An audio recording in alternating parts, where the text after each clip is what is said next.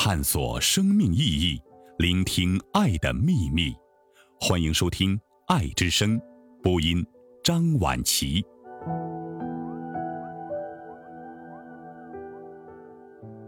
过多的才华是一种病。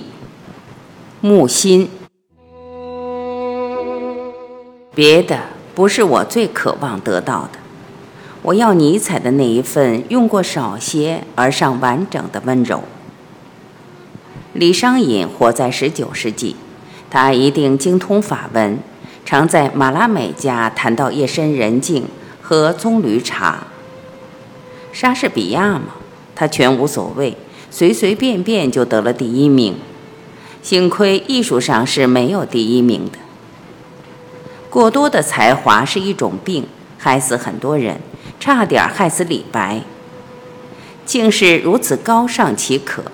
荷马一句也不写他自己，先前是不谈荷马，后来是不读荷马而谈荷马。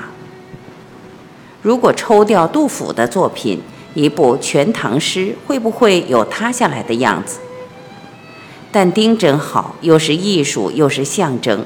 除了好的艺术，是还要有人做好的象征。有的人也象征了不好。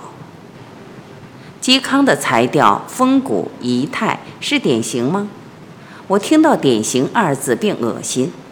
在我的印象中，有的只写不说话，例如大贤大德的居斯塔夫·福楼拜，永恒的单身汉。记得是法兰西的明智和风雅。有人说他不自然，我一笑，何止不自然？许多人骂狄更斯不懂艺术，难怪托尔斯泰钟情于狄更斯。我也来不及似的赞美狄更斯。庄周悲伤的受不了，踉跄去见李丹。李丹哽咽道：“亲爱的，我之悲伤更甚于尔。如果说风景很美，那必是有山有水。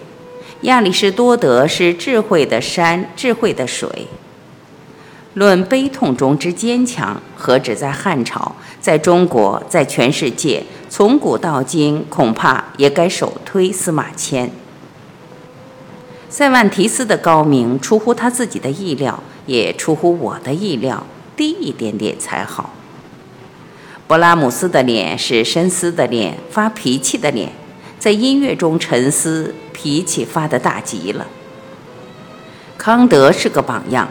人终生住在一个地方，单凭头脑做出非同小可的大事来，真想不到俄罗斯人会这样可爱。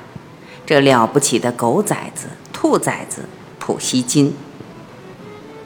别再提柴可夫斯基了，他的死使我们感到大家都对不起他的。所以鸡中散，至死薄阴州。近代最光艳的大陨星，到宋朝又因一位济南女史而亮了些。李清照不仅是人比黄花瘦。莫扎特除了天才之外，实在没有什么。贝多芬在第九交响乐中所做的规劝和祝愿，人类哪里就担当得起？海明威的意思是。有的作家的一生就是为后来的另一作家的某个句子做准备。我想说对了的，甚至类同于约翰与耶稣的关系。本该是想象力最自由，现实主义起来之后，想象力死了似的。加西亚马尔克斯又使想象力复活，我们估计了何止百年。当爱因斯坦称赞起罗曼·罗兰来时，我只好掩口避到走廊一角去吸烟。唯其善，故其有害无益的性质很难指陈。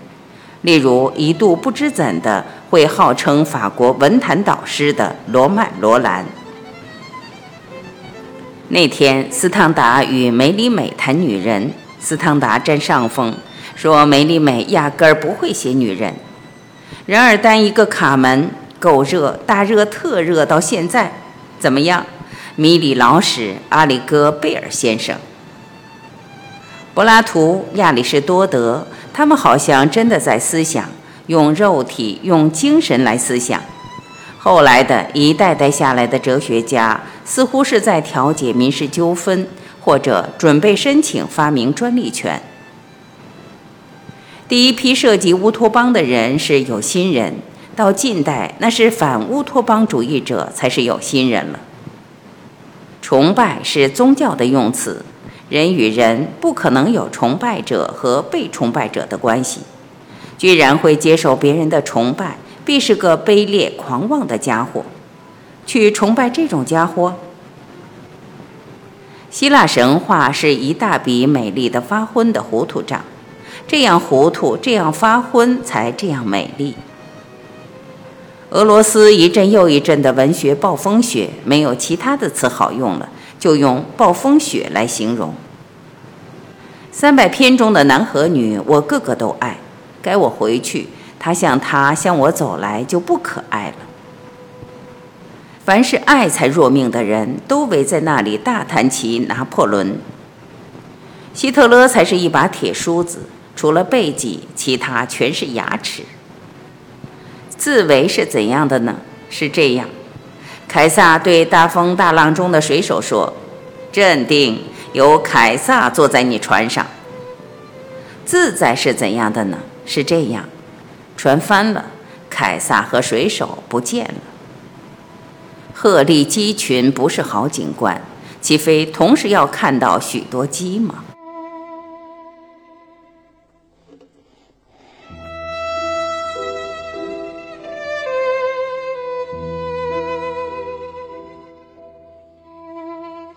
感谢聆听，我是婉琪，今天我们就分享到这里，明天再会。